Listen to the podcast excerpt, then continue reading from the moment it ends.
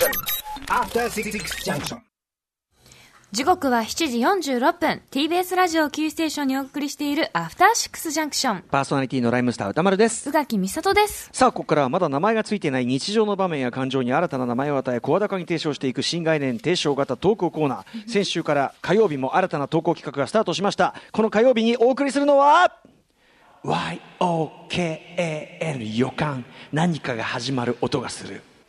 ねえー何かが始まる音がする、これね、ポッドキャスト元年と言われる2020年、TBS ラジオは新たなブランドプロミスを発表して調子に乗っている、えーそんな2020年、何かが始まりそうな YOKAN 予感がする年なのです。えーということで、このコーナーではリスナーの皆さんが体験した物語の始まりの予感を感じるエピソードを実写化やオーディオムービー化も睨んだキャスト案、スタッフ案とともに募集していくという、えー直訴コーナーからのね、とあの昇格コーナーとしてね、はい。ファーストマンに、えー続きまして、これはね、あのあれです、長谷川さん、AD 長谷川さん、最近はね、企画もいろいろ立てていただいます、長谷川さんの発案企画でございます。まあ、あのファーストマンもそうですけどね、やっぱコーナーってやっぱやってみないと分かんないんですよね。そうですね。まあ乗り乗り出したばっかりですもんね。そう。でそのメールを読んだ後の後の私の心に何が残ったか宇垣さんの心に何が残ったか、そはい。そこから始まることですからね。確かに。読めないとこありますよね正直ね。予感どうなっていくのでしょうか、はいということで、えーこれはじゃあメールは宇垣さん読みなんですかね、はいよろしくお願いします。ラジオネームペニメンの兄さん31歳大生の方からいただきました。あれは2007年の3月の終わり。大学の入学式を前に横浜の大桟橋ホールで行われた新入生歓迎レクリエーションでのことでした同じ高校出身の友人と会場に向かいましたが会場に着くと学部ごとに分けられて友人とはバラバラにそこで同じグループになった女の子、舞ちゃんこそが、僕にとっての予感ガールでした。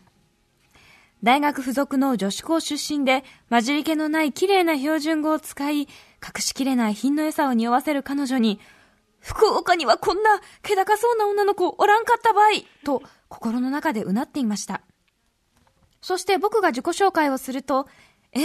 〇〇高校出身なの？私、引っ越さなかったら〇〇通ってたよと、まさかの福岡に住んでいた発言。あの日、あの時、もしかしたら、すれ違っていたのかもしれない。と、はかどる妄想を抑えながら、クールにレクリエーションをこなし、別れ際にメールアドレスを赤外線交換して帰宅しました。それから数日後、雨の中行われた入学式。舞ちゃんと同じクラスになれたらいいなぁと思いを馳せながらクラス発表の掲示板を見に行きました。が、そこに舞ちゃんはいません。分かったことは自分が M 組になったということだけでした。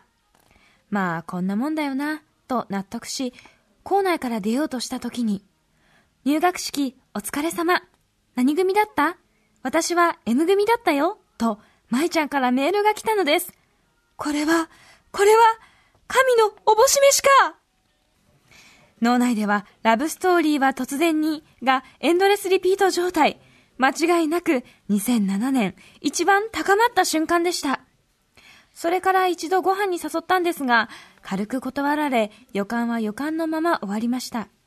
2年生の頃まで同じ語学の授業で顔を合わせた時に変わらず接してくれた舞ちゃんには感謝しています。これやっぱりタカテーンのこの破壊力ですねやっぱねラブストーリーとしてね。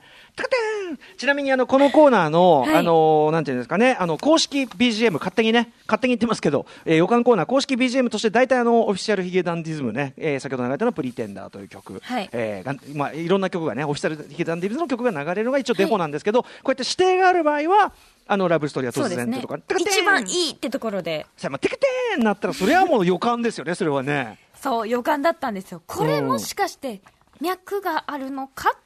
まあなかったんですけどね。脈っていうか、なんつうのかな？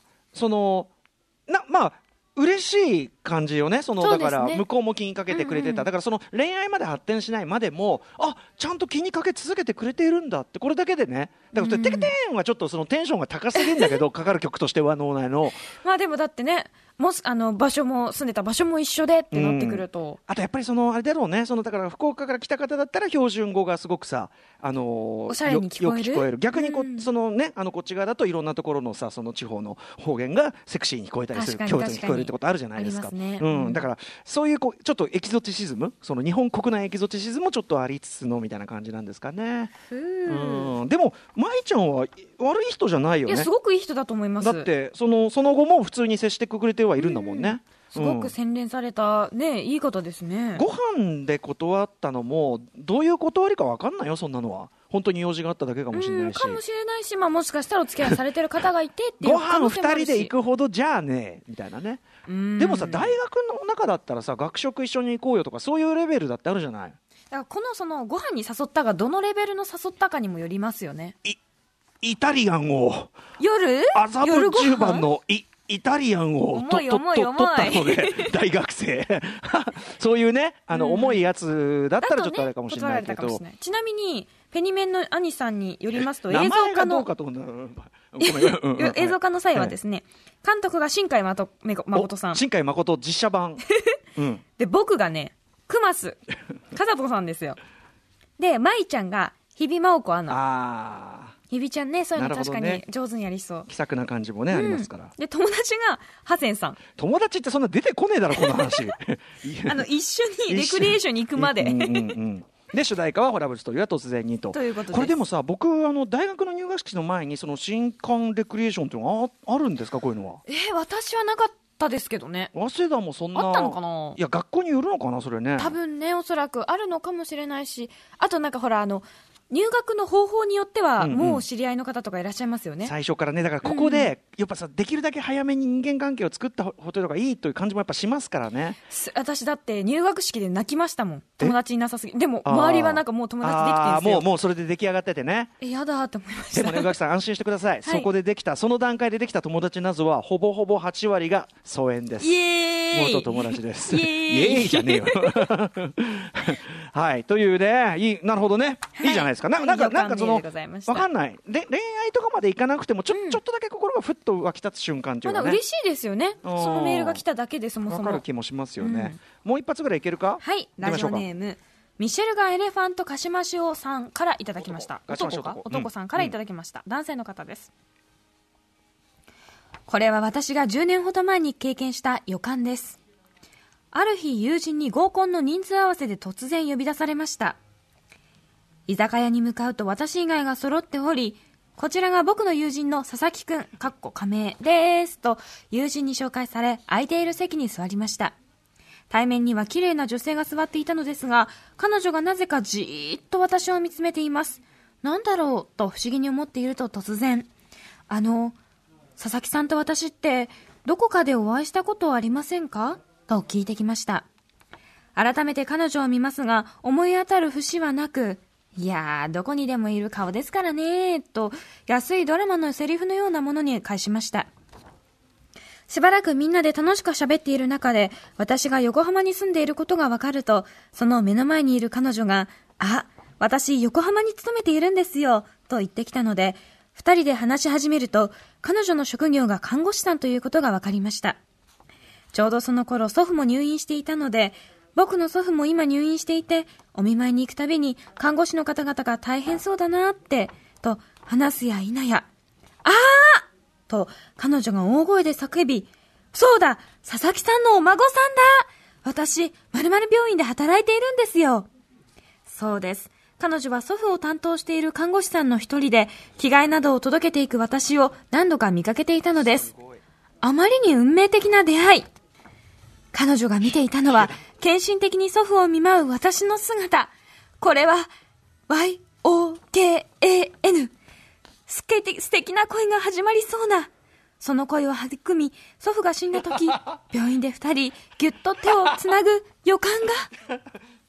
ちなみにこの祖父ですが、看護師さんを悩ます問題患者で、というのも、心肺停止で運ばれたため、大声などを出しちゃいけないのに、点滴が終わりそうだけど、看護師さんは忙しそうだから、と、ナースセンターまで勝手に歩いて行ったり、お見舞いのお菓子をお裾分け、と、ナースセンターまで勝手にお菓子を届けに行ったり、隣のベッドの人が苦しみ始めたので、大声を出しながら看護師さんを走って呼びに行ったり、と、異常に看護師さんに気を使うがゆえ、毎日のように看護師さんに、佐々木さん、うっかり死んじゃうからと怒られていたのです。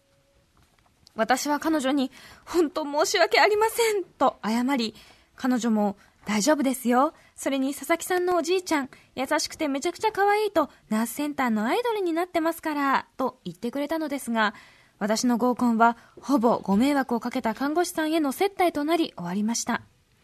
後に祖父も元気にそこを退院しました。このかわい。いねかわい。いかあのこれいいですね。まずヒゲダンのねあの長谷川さん指定のヒゲダン。ね、はい。この「アイラブというねこの曲が流れるというこの流れもいいですけどね、これでもさまずすごいよねなんかちょっとこれ若干本気であ運命これいい感じってなるぐらいの感じだよね、はーってなりますよね。あと、このおじいちゃんがすごく素敵な方っていうのもいいですよね。あのさ迷惑患者の中でもこれはさなんていうのかなねあの人のためっていうかさなんかこう周り回って迷惑になっちゃっただけだから。うんうん迷惑になっちゃってるけど、ね、あの親切でやってるって感じがやっぱり憎めない感じだし、うんそれも込みだからこれはでもなかなかいい感じに見えますよね正直素ね。敵、素敵な予感の話でした。うん、しかもさなんかそんなだって関係ない合コンで会う可能性なんてなかなかね 予感だわ。予感は転がってますね、まちまちに。あのぐなんていうのかなこういうのさ 偶然じゃないって思い込み出すのって危険だよね危ないです。皆さん気をつけてください After Six Junction.